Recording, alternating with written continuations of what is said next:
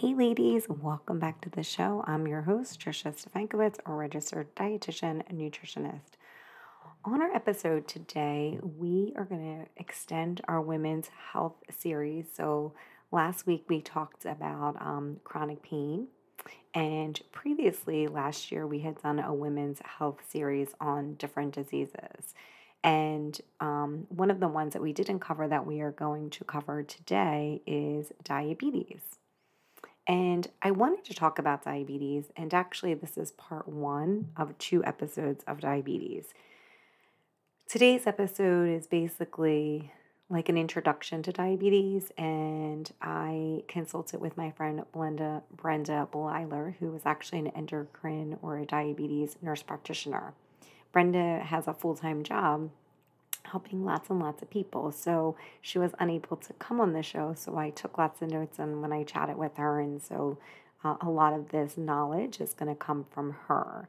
Um, and so, yeah, so this is the first episode. And so the next episode, which will be next week, is with a diabetes um, dietitian. Her name is Angela Manderfield. And she actually wrote a book about um, diabetes prevention. And so she'll come and talk about that. So I wanted to kind of touch base today and just really talk about what diabetes is. I think we all think we know what it is, but when we actually, you know, I'm going to kind of really describe everything that happens with it um, as per Brenda. And I just feel like it's pretty insightful. Diabetes is such an insidious disease and it causes lots of harm over a very long period of time. And so, if it's left untreated, the results can be devastating. I recently um, started working in a dialysis clinic. And the number one reason for renal failure and the need for someone to be on dialysis is actually uncontrolled diabetes. I didn't know that. I always thought it was high blood pressure. So it was shocking to me. But some of the other complications is our blindness and um, and numbness in our hands and our feet. There's people that have amputations related to wounds that don't heal because of diabetes. And then also, having diabetes damages your um, lots of different vessels, as we'll talk about, and increases your risk of heart disease and stroke. So, I really felt like it's something that we all know somebody who has diabetes because it affects men and women equally. I, in fact, had gotten my blood work done after COVID, some of the restrictions, which was probably about a year and a half ago. Um, I know that some of you guys are still in restrictions, but I ended up having for the first time an elevated, um, an elevated uh, hemoglobin A1C, which made me pre-diabetic, and it was 5.7, and I was surprised. So I've been working really hard on getting that number down, and honestly, I think you know, there's a lot of shame when we go to our doctor or guilt that like somehow we feel like we've done this to ourselves. And I know I certainly felt that way. And so I wanted to kind of talk about it today and talk about what it is so that you feel empowered to take action when it comes to your health. That's the whole goal of this podcast is not to have judgment, but to give you the knowledge because I think especially when it comes to diabetes, it's a really really hard topic and I think that it's very oversimplified or not really um, understood the complexities and the insidious nature of the disease. So, my hope is that in talking about it this week, as per Brenda and her verbiage, and then also next week with Angela, that we can kind of a little bit um, understand a little bit more and then, you know, feel a little bit more empowered in our life to take action to help prevent it or to get it a little bit more controlled than it might be now. Or maybe you just want to be educated on it. Because again, I think most people have family members that have it, and that may in fact increase your risk of, um, of, of, getting it. Um, when it comes to women, because again, this is our women's health series, even though diabetes affects men and women equally, there is a link between diabetes and heart disease. And as we know from our previous um, topic of heart disease, heart disease affects women differently than it affects men. So I can leave that if you're interested in learning more about heart disease, I can leave that in the show notes. So, first, we're going to really just kind of touch base about what happens in your body when um, when when you're somebody who doesn't have diabetes or prediabetes or anything like that. So what typically happens is is when you eat food, all food. So I know that's it can this is going to be tricky. So basically everything that you eat breaks down into glucose. It doesn't matter what the food source is, it breaks down into glucose. Glucose is also known as sugar. So it's basically the body's main source of energy. So you have brain cells and tissues and muscles and organs. And how you fuel that is from glucose from the food that you eat. Okay? So glucose is either used because it needs it at that exact moment for whatever's happening in your body to function, or it's stored for later when your body may need it. So that's the first thing. So it's glucose. It's made, um, glucose is from the food that we eat, and that's the main source of energy for our body, okay? But there's something that we need in order to get the glucose into the cells, right? So you have this glucose from the food and you have the cells that need the glucose, but you need something to help get the glucose into the cells. And that's called insulin. So, insulin is basically a key, as Brenda would say, it's like a key. And so, what insulin does, it basically unlocks the cells and helps the glucose get in. So, you eat the glucose from your food, you have the cell, and then you have insulin, is that little guy that goes in and unlocks and you know like a key unlocks the door and lets the um, the glucose into the cell so Insulin is basically a hormone that's made by the pancreas. And so after you eat, you know, um, insulin is secreted. And, and the goal of it is so that it can, again, help get that sugar into your cells so that your body can become nourished. And what insulin does is, is it basically lowers the amount of sugar hanging out in your bloodstream. So if you have the food and you have the cell, then insulin, what it does is again, it's unlocking the door. It's letting all of that that glucose that's sitting in your blood, it's letting it into your cells. So then you're going to have a decrease, um, a decreased glucose sitting in your blood because it's going into your bloodstream, right? And so what would happen is if you were to take your blood sugar levels, your blood sugar levels would be lower because that's what it's doing. It's it's it's decreasing your blood sugar levels in your blood because it's getting um, the glucose into the cells where it needs, right? So there's a check and balance here that works between your pancreas releasing um, insulin to help get into help the glucose get into your cells. And then there's also this balance with the liver that's making sure that we maintain accurate blood sugar levels. Okay? So that's the basis. You know, you eat the food, glucose, it goes into your blood. Insulin is the key that lets the um, the food or the glucose into your cells so that your cells are nourished. And then what happens is is that the blood the glucose that was sitting in your blood is now lower because it went into your cells. Okay? So that's a normal function. You don't really have any blood sugar hanging out in your you don't have any sugar hanging out in your blood because it's going into the cells where it needs to be. That's without diabetes. And so, what happens now is if you're somebody who has diabetes, when you eat the food, you eat the glucose, right? And the glucose is sitting in your bloodstream. But what's happening is, is for some reason, the insulin, there's either not enough or there could be a multitude of reasons but the insulin can't unlock the cells with the key. Okay, so what's happening is is that that glucose can't now get into the cell for the food that it needs because the insulin isn't there, it's not working and it can't unlock the cells. So it ends up the glucose ends up hanging out in the blood. So we call it blood glucose. And so your cells then can't get the energy or the nutrition that it needs because the glucose is still in the blood and you don't have the key, which is the insulin, to unlock it to let it in. And so, mostly, like you'll, when people are first diagnosed with diabetes, they may notice that they're hungry or they've had unintentional weight loss. and that's because of that mechanism is that they can't get the energy that they need, the nutrition that they need to get into the cells that they need. Okay. So, what happens? You're eating, the glucose is hanging out in your blood.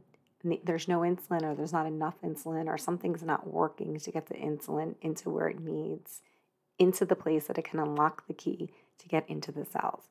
So, the glucose just hangs out in your bloodstream. And so, because of that, it makes the pancreas work a little bit harder and harder. And it could become that it gets, it just kind of gets worn out, as per Brenda, um, because it's not working, it's not working properly. And the pancreas becomes unable to take care of all that new glucose that from the food that you're eating that is now just sitting in your blood. So you have all this glucose, it can't go anywhere, it's sitting in your blood. And so the pancreas, again, the pancreas is the thing that excretes the insulin, but it's just so worn out that it can't do its job. And so then what happens is is the liver is still doing its job, but the pancreas can't keep up with it. And so you no longer have this check and balance between the pancreas and the liver. So then the kidneys then get this extra load of glucose because your body's trying to get rid of it. Because at this point, you're going to probably, um, you know, it's it's just sitting in your bloodstream. So kidneys has a threshold of how much glucose it can have. And once it ex- it exceeds that threshold, when it can't handle all that glucose anymore, it starts to come out in your urine. And that might be like one of the warning signs of diabetes, like dehydration, excessive thirst. And when it's doing this, when it's coming out through the kidneys because you don't want it to, it's not supposed to, it ends up damaging the, the cells of the kidney while it's trying to get rid of this load of glucose. Um, and Brenda said there's also this like increased risk of UTIs and yeast infections because you're having this glucose come out of your urine when it normally wouldn't. So then I think the the bigger thing in all of this is that then, because that glucose is just sitting in your blood because you can't get it into the cells, all of the nerves and the capillaries and all the organs become bathed in sugar. And sugar damages everything.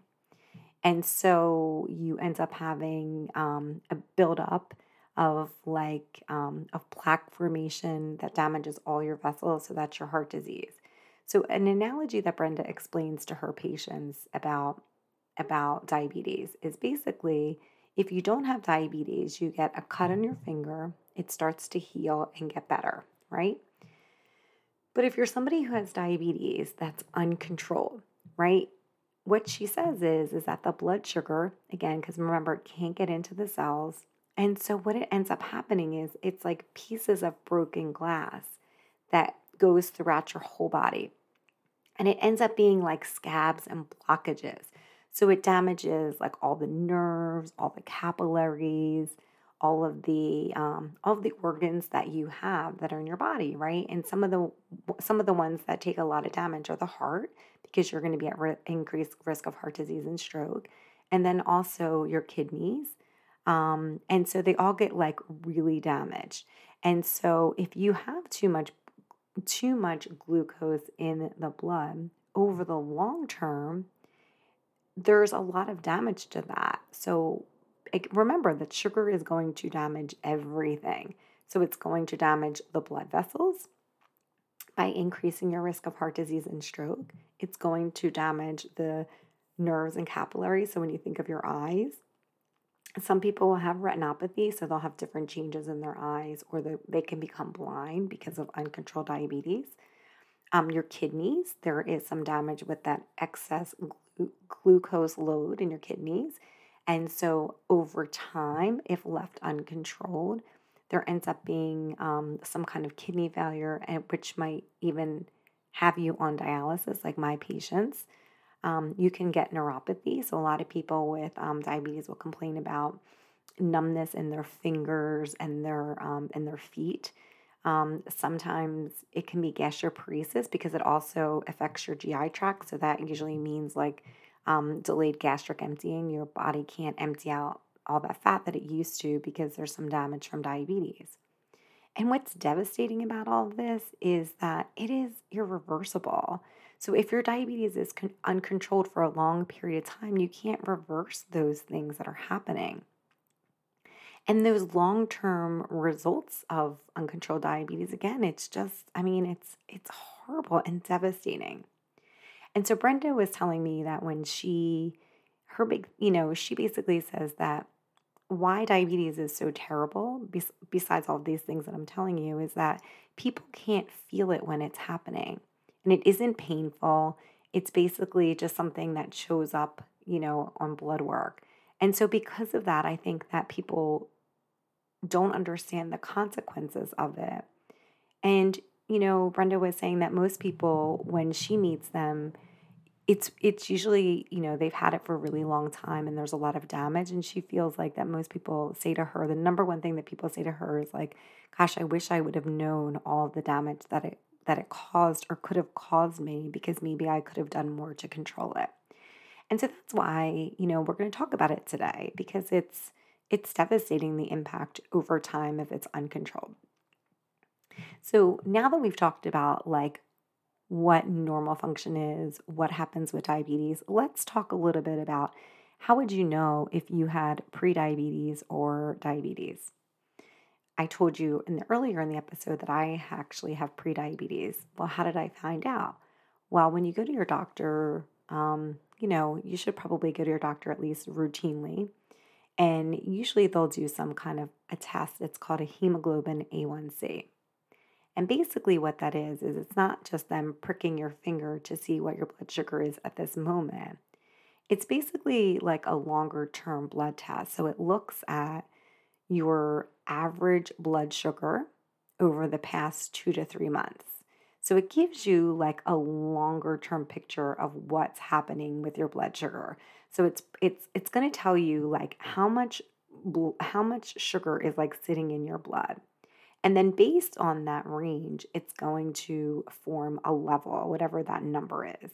So if you're somebody who is at risk or has prediabetes, that level on your hemoglobin A1C will be between 5.7 and 6.5.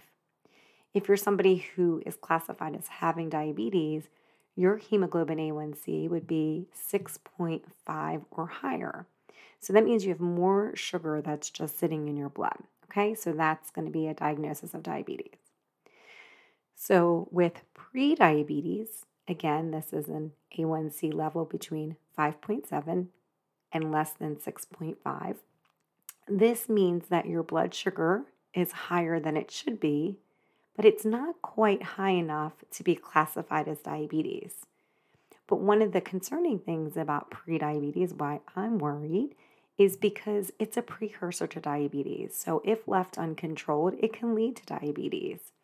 And so, the goal in prediabetes is to prevent the progression of the disease into, um, into diabetes. Okay. Now, when we talk about diabetes, basically it is having an A1C, a hemoglobin A1C of 6.5 or higher that classifies somebody as having diabetes. And diabetes is is different. So there's I feel like everyone puts diabetes together in one category, but it's actually there's two different categories for diabetes. So there is one type of diabetes that is basically happens to like younger people and it's not usually it's not a result of lifestyle at all. It's it's caused by um, like some kind of like autoimmune destruction. So the body has somehow destroyed something, the cells in the pancreas, and so they're not working properly. Some people will call this like type 1 diabetes or insulin dependent diabetes. But usually, what happens in this kind of diabetes is basically that the cells in the pancreas are damaged, so they can't make insulin. So it has nothing to do with lifestyle, nothing. And it's basically like there's no insulin, so the sugar just buildups in the blood. And so those people need insulin in order because they can't produce it, they can't make it, and it's irreversible. So they're not going to be able to do that. So they need insulin to be able to do that for them. So they usually need to take some kind of insulin to help the role of what, since they don't make insulin, they need to they need to get it somewhere else. They usually are somebody who are on medications or some kind of insulin medication. And these are people that you're usually going to see. Um, they might have like um, continuous glucose monitoring and things like that. Um, and again, these people tend to be young and it's, you know, some kind of autoimmune disease that happens very quickly, and all of a sudden somebody is diagnosed with diabetes. Now, the second kind of diabetes, this is going to be the one that's probably going to be relevant to most people in, on, that are listening to this podcast. This can be called um, adult onset, it can be called type 2 diabetes. There's lots of different ways that it's referenced. But basically, this diabetes starts in adulthood. And something stops working, which is what causes this diabetes to happen. So, you know, Brenda says there's two different reasons why it happens. Either you can't make enough insulin or your pancreas can't give out the insulin that it needs. So, the first one would be like you have some kind of, um, you have some kind of something's happening. You're losing some kind of pancreas function. And that might be because your pancreas is working really, really hard. And we're going to talk about the risk factors, but it could be one of them could be that you've gained weight or you're not active. And so your pancreas is working really really really hard to keep up with the demand of the of the glucose that's coming from the food. And so it just kind of tuckers out and it can't function like it used to. It's not as efficient. Or it can be that you you know you you build up like you just can't get the you just can't get the insulin so you can't get the key the key's not working as efficiently to get into the cells and so it it's just it's just not working um, as smoothly and so it ends up having some buildup in your blood and so for this kind of diabetes the risk factors are usually um, weight so you know, again, we talk about weight on this podcast, but not in the sense of any weight shaming or anything. We're just talking about disease state. But what typically happens is, is that the more weight you carry, the harder it is for the insulin to get into the cells that it needs to get into. So, weight is a precursor to diabetes. Being inactive, which is probably most of us, right? So, the less active you are, it's it puts you at greater risk because when you are physically active, right? When you're like walking or you're doing something, all that blood, all that glucose that is sitting in your blood, it can help, it starts to circulate. So it's a way that you can start to get it into the cells how it needs to go. But if you're not active, then there's no way for that to happen. And then the blood glucose remains in just kind of sitting in your blood with nowhere to go um, as you age. So, as people get older, there is an increased risk of developing diabetes. They don't know if it's related to, um, you know, a, an increase in weight as people get older, or or um, because maybe we're less active, but somehow age is related to that. Genetics plays a role. So, if you have a family history, which I do, I think probably most people do, you are going to be at increased risk of developing diabetes we know that, or the research suggests that race also increases your risk. So, for whatever reason, genetically, people of Black, Hispanic, American Indian, or Asian and Asian Americans have a much higher risk of developing diabetes. If you're somebody who had gestational diabetes, so if you're somebody who had high blood sugar during pregnancy, even if it resolved which it probably did for most people after your baby was born, you're still at risk for developing diabetes if you've had gestational diabetes. If you're somebody who has polycystic ovary syndrome, so PCOS, you're going to be at risk for diabetes, more at risk. If you're somebody who has um, high blood pressure, for some, they, they think there's some research that shows that high blood, that high um, high blood pressure um, uncontrolled and elevated cholesterol and triglycerides also increase your risk of diabetes.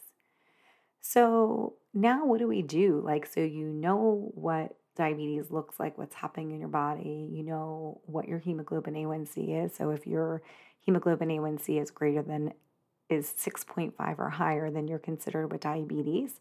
So, what the heck do you do? What do you do if you go to your doctor and you take a test and you're pre diabetic or you're diabetic? Well, the first thing, if you're pre diabetic, is to try to get you to a place that you um, can prevent yourself from progressing into diabetes. And if you're somebody who has diabetes, the goal would be to control your blood sugar so that over the long term, you're not going to have all of those complications. Because people can have diabetes for a long time, and, the, and the, if your blood sugar is controlled, it's probably going to do a lot less damage. So, the goal for most adults that have diabetes is a hemoglobin A1C that's less than seven. So, if you're somebody who's hanging out in like the 10 range or the 14 range, there's going to be some room for improvement there. Um, and if you're somebody who, you know, that's just a, a range, you may be seeing an endocrinologist or a diabetes doctor or nurse practitioner like Brenda. And for you, that number may, may need to be less. So it's all very individualized according to what your family history is. And so we're not going to talk a lot about um, a lot today about prevention because we're going to really focus on that next week.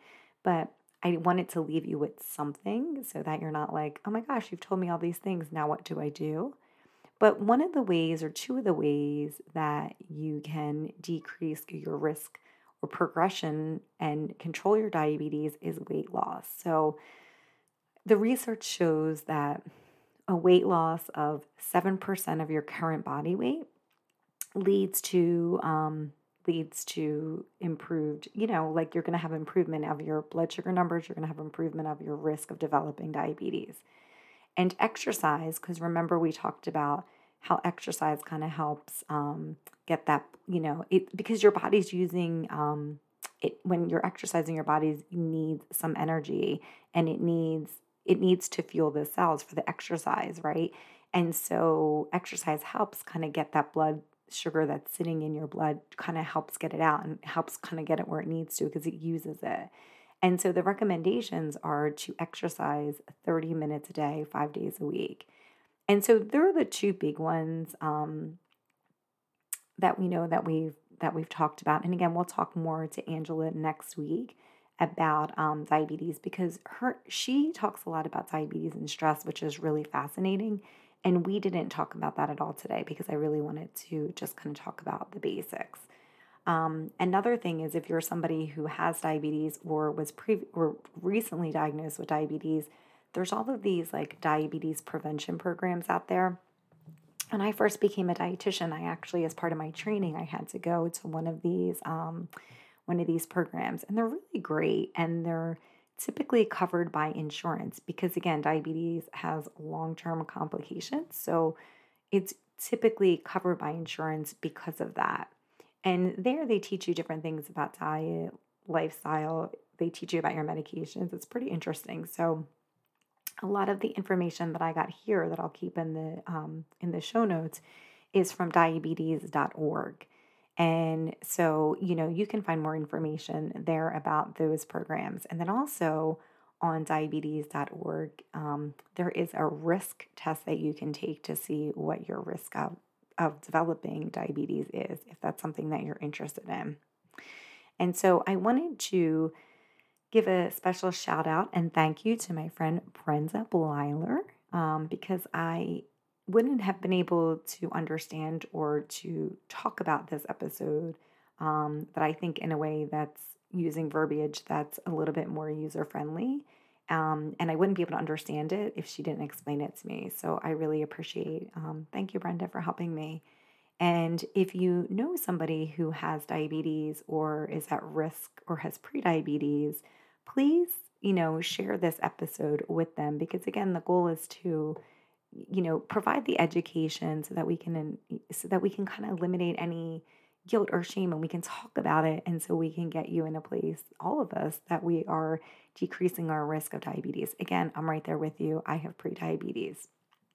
Um, you know come follow me on social. I am at whole health empower and on Instagram. And then I have a Facebook group called Whole Health Empowerment Project, but I haven't been there, but I'm going to try to be there soon. I have not been really good at my Facebook groups. So, as always, um, start where you're at.